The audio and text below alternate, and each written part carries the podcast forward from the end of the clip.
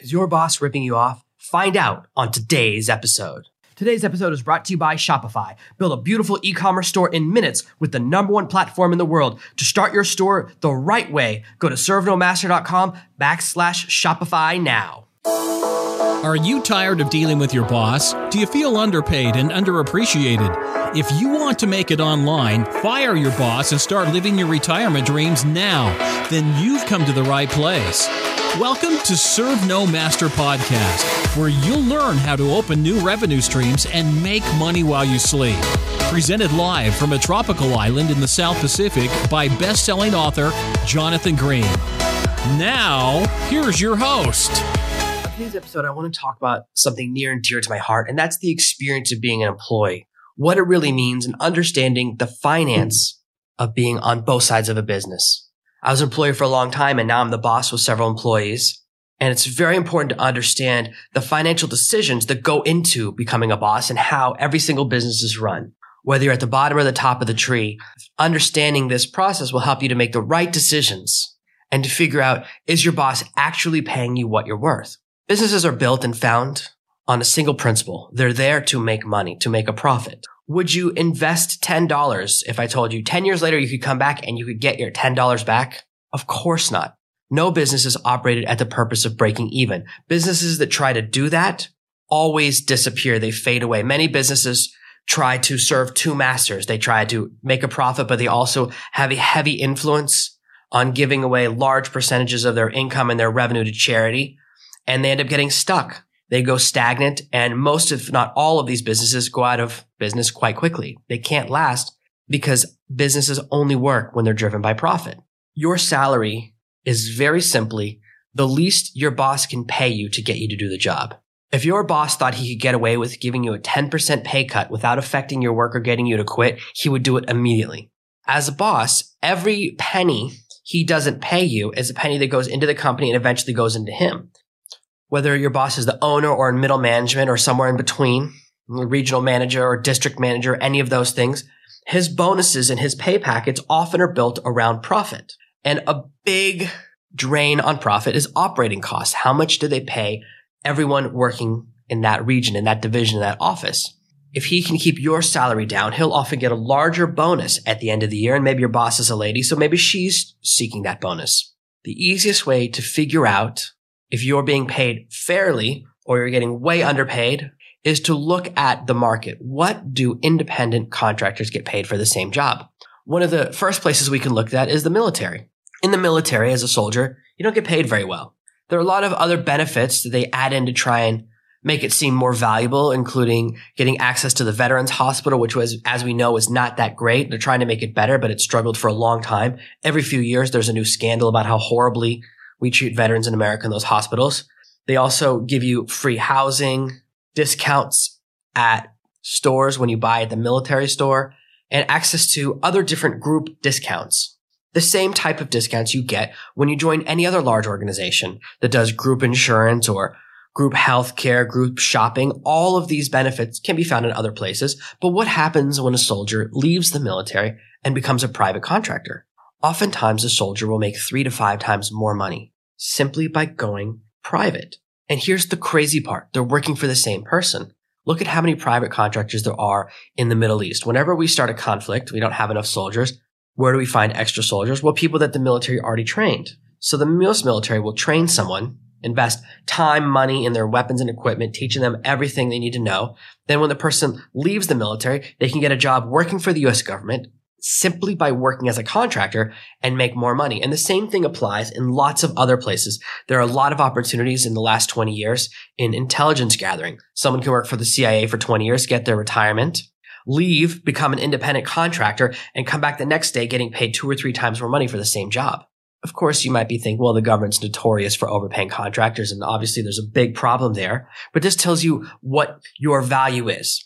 As a soldier fighting for the United States, you can get paid $60,000 a year or $200,000 a year. Which one would you choose? Yes, in one you're fighting for your country and the other one you're fighting for money, but you're still fighting for the same person.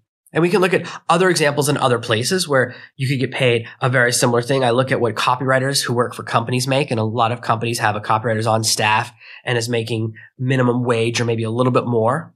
And that same person could leave, start their own little business, set up a website, hang up a shingle. And as a copywriter who's worked for a large company for two or three years, they could immediately jump and make five to 10 times more money. When writing a sales letter, I get paid anywhere from four to twenty thousand dollars, depending upon uh, the pieces of the contract. Am I writing emails? Am I working from something that's completed? How many projects am I doing for the person?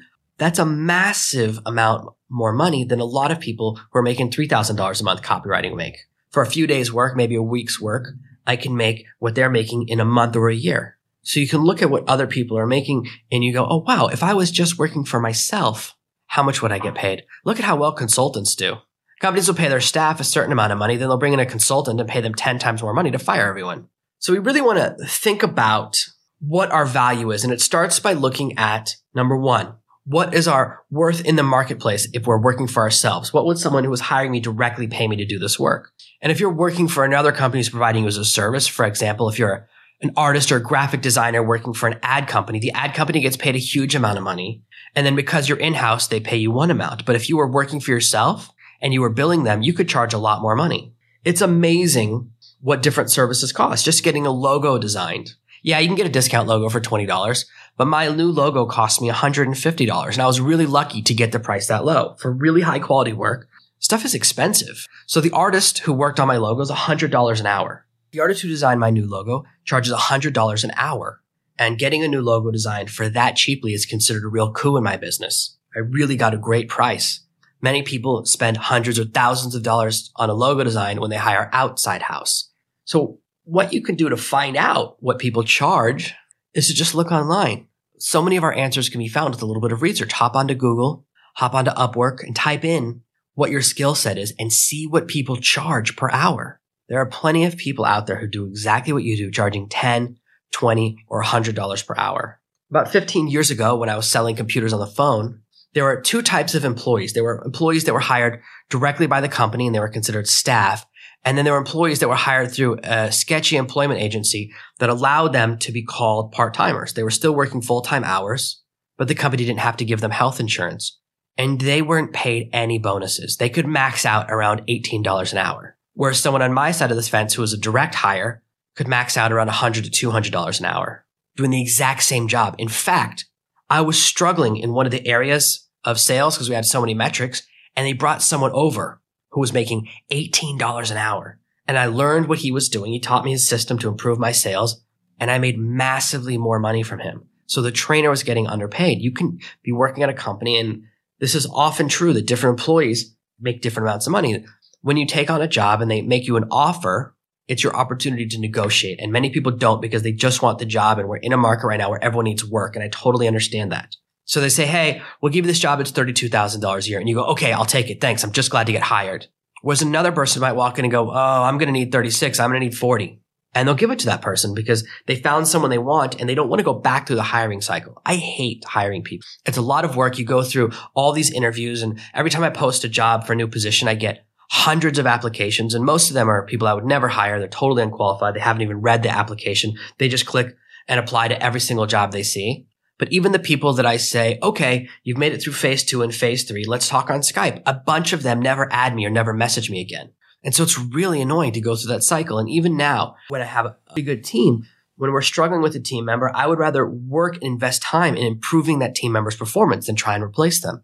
Companies lose huge amounts of money when they go through a hiring cycle. We don't factor that in though when we take a job. We just take the position and then we're stuck there and we're caught in between hope and fear. We hope for a raise. We hope we're going to make enough money, but we're afraid of losing our job.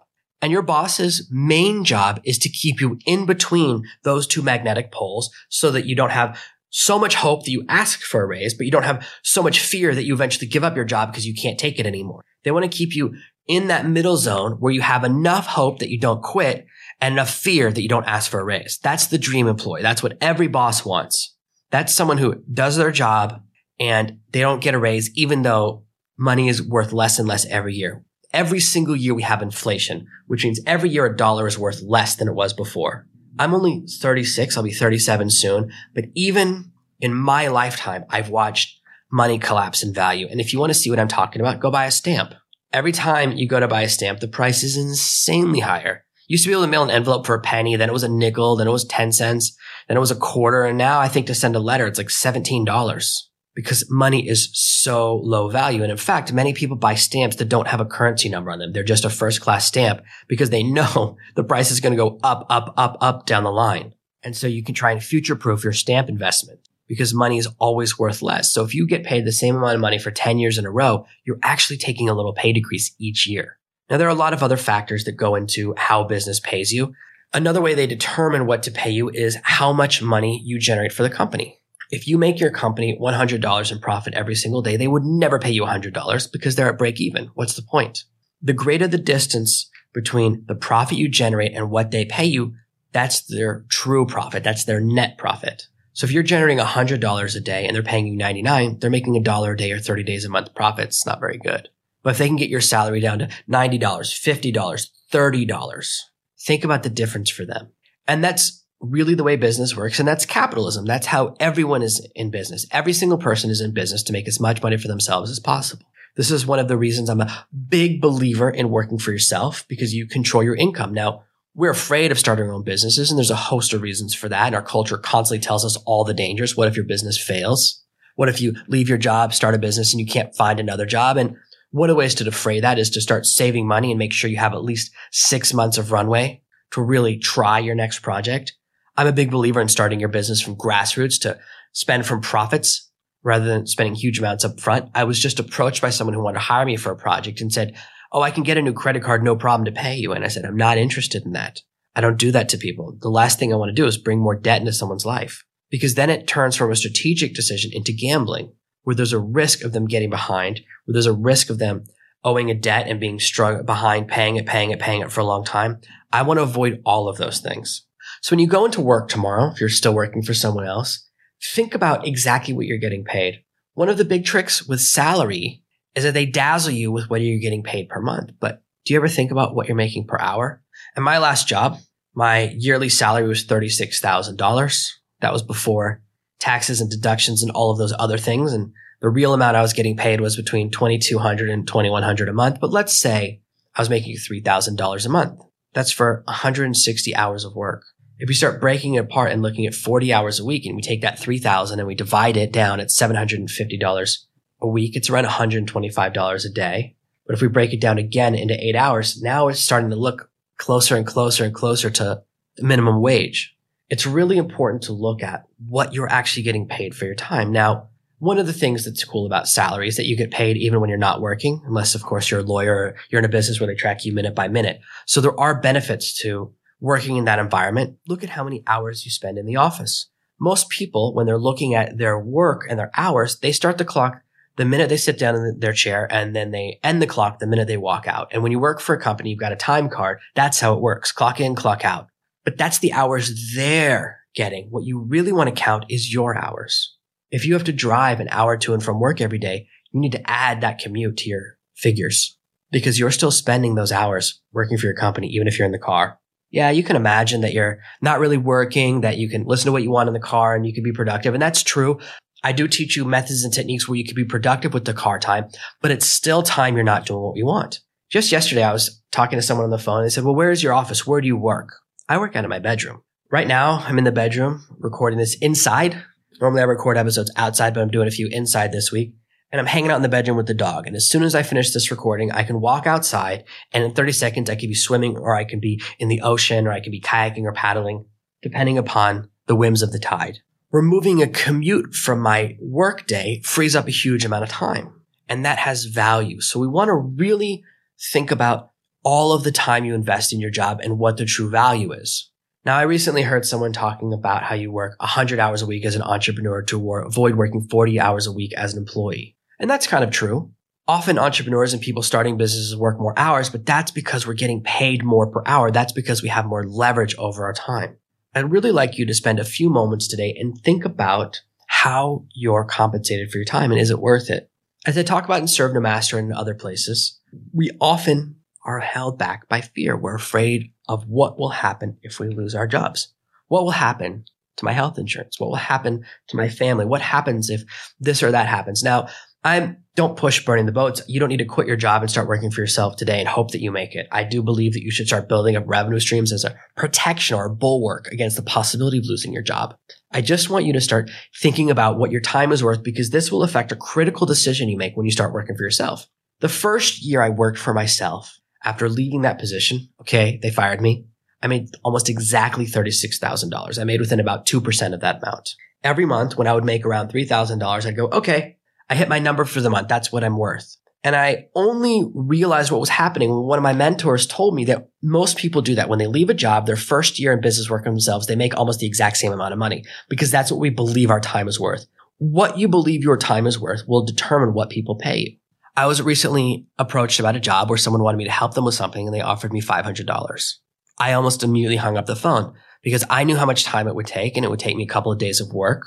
And to me, that's not even close to what my time is worth. At a time I would be investing the resource I would use, the people on my team that would be involved. I don't take jobs that small, but there are plenty of people who do. And the only difference between me and the person that he's probably going to hire for the job is self perception. That person believes their time is worth less than mine. So they take lower paying jobs. If you start to believe your time is worth more, then it is worth more. When you're working for yourself and people offer you positions or mention projects to you, when you say, well, this is what I get paid. This is what my time is worth. And my perception and my belief about my time and what I charge for projects comes from what people have paid me. Every single time someone approaches me about a job, I say, here's what the last person paid me. And I tell them a real number. So it's never me saying, oh, this is the price. I don't even have to do that. I say, this is the last person paid me. Can you match it or beat it if you want me to work with you instead? And it's a very simple, very honest way of negotiating. It's not manipulative. And I teach other techniques where when you're starting out and you don't have a, rec- a track record of success, you simply say the biggest number you can say and see what happens. You kind of throw a bomb and you sit there silently to see if people will accept what you said or if they go, are you kidding me? That's way too high. And I still do that sometimes. Sometimes I just say a huge number to see what happens. But just this week, someone wants me to work with them, not quite exclusively, but to give them a huge amount of my bandwidth. And I said, well, I'm already working with someone else and doing a lot. And they said, well, what if I pay you 30% more? And I said, well, that's obviously very interesting to me. you don't have to negotiate hard. Most of the way you generate revenue and how you get paid comes from self perception, what you believe your time is worth. As you believe your time is worth more, people will pay you more. And that's really something that we want to drive towards as you move forward and start to build your own businesses and start your own projects and take on consulting jobs or look at an online project. When I'm looking at launching a new book on Amazon, I'm very mathematical sometimes people approach me and say, Jonathan, you're really good at, why don't you write a book about this topic? And I look at the topic and sometimes it's a topic where I'll make $10 a month on that book and it's just not worth my time. I really want to make five to $10 per day for every new book I add to the catalog. For me, adding books to Amazon is about building bricks on a wall. And I calculate my time slightly differently because I know that I'm going to make that five to ten dollars a day for the next five to ten years. So it's actually a massive amount of money just slowly delivered. It's like those people who win the lottery and say, "Give me money every year," rather than taking the smaller lump sum. It's the exact same approach. Once I know what my time is worth and how long it takes me to work on a project and how much effort it takes, that helps me really calculate the math and figure out how much time and energy I'm going to invest in that project or if it's the right project for me. So whether you're looking at building an online business, launching products, writing books, or taking some consulting work in the short term to make short term money to fund your long term projects. It's really, really important to have a strong sense of what your time is worth. I used to take low paying projects a long time ago when I was first starting. My very first client was $200 a month. And that's where I started out. My business started out at a very low number compared to where I am now. But at the time, I thought it was great money. What I want you to do today as your homework assignment. Number one is to calculate what you're getting paid per hour. And I'd like you to include all the extra things that are part of your job. If you're driving around in your car, you're running errands, count that time in the gas money. If you're taking a big commute to and from work, add those hours in.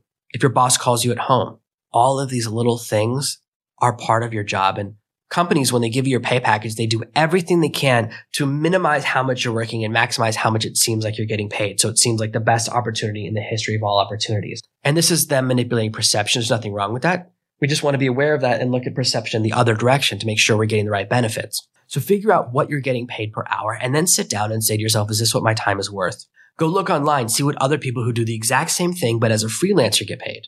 Would you get paid more money if you were working for yourself, doing the exact same thing? And I want you to decide what your time is worth. Choose a number and say, when I work for myself or when I work on my side projects, this is what an hour of my time is worth. Maybe for you, it's $20 or $100 or $1,000. Or maybe you're a super boss and your time is worth $10,000.